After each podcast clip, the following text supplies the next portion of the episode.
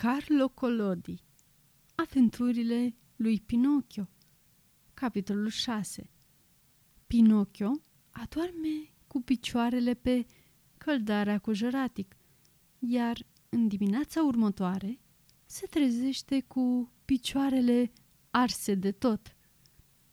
Într-adevăr, era o noapte de infern. Tuna tare, tare, fulgera ca și cum cerul ar fi luat foc și un vânt urât, rece și pătrunzător, șoierând cu furie și ridicând un imens nor de praf, făcea să scârție și să trosnească toți arborii de pe câmpie. Lui Pinocchio îi era foarte frică de tunete și de fulgere. Totuși, foamea era mai puternică decât frica motiv pentru care ieși din casă și, luând-o la fugă, după vreo sută de salturi, ajunse la marginea cartierului, cu limba scoasă și răsuflând din greu ca un câine de vânătoare. Dar nu găsi decât întuneric și pustiu. Prăvăliile erau închise, ușile caselor închise, ferestrele închise, iar pe stradă nici măcar un câine. Părea a fi ținutul morților. Atunci Pinocchio, cuprins de disperare și de foame, se agăță de clopoțelul unei case și începu să sune îndelung, zicând în sina lui, Va apărea cineva.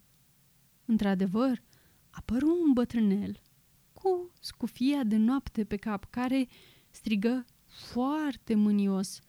Ce vrei la ora asta?" Mi-ați face plăcerea de a-mi da un pic de pâine." Așteaptă-mă aici să mă întorc imediat."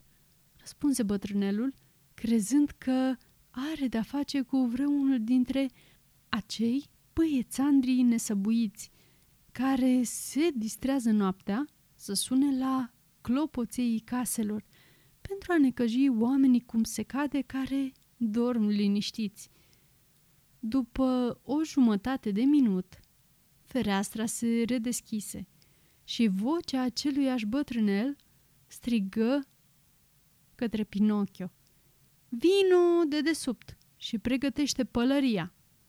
Pinocchio își luă imediat pălărioara, dar în timp ce făcea mișcarea de a o pregăti, simți cum îi curge în cap și pe spinare un enorm lighean de apă care îl stropi și îl udă din cap până în picioare, ca și cum ar fi fost o vază cu mușcate veștejite.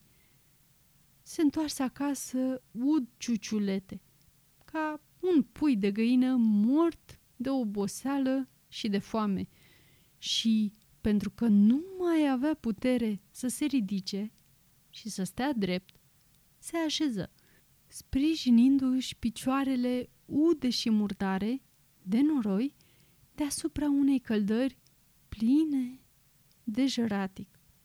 Și acolo a dormi, iar în timp ce dormea, picioarele, care erau din lemn, luară foc și încet, încet se carbonizară și deveniră cenușă. Iar Pinocchio continua să doarmă și să sfore ca și cum picioarele sale ar fi fost ale altuia. În cele din urmă, în faptul zilei, se trezi, deoarece bătuse cineva la ușă. Cine e?"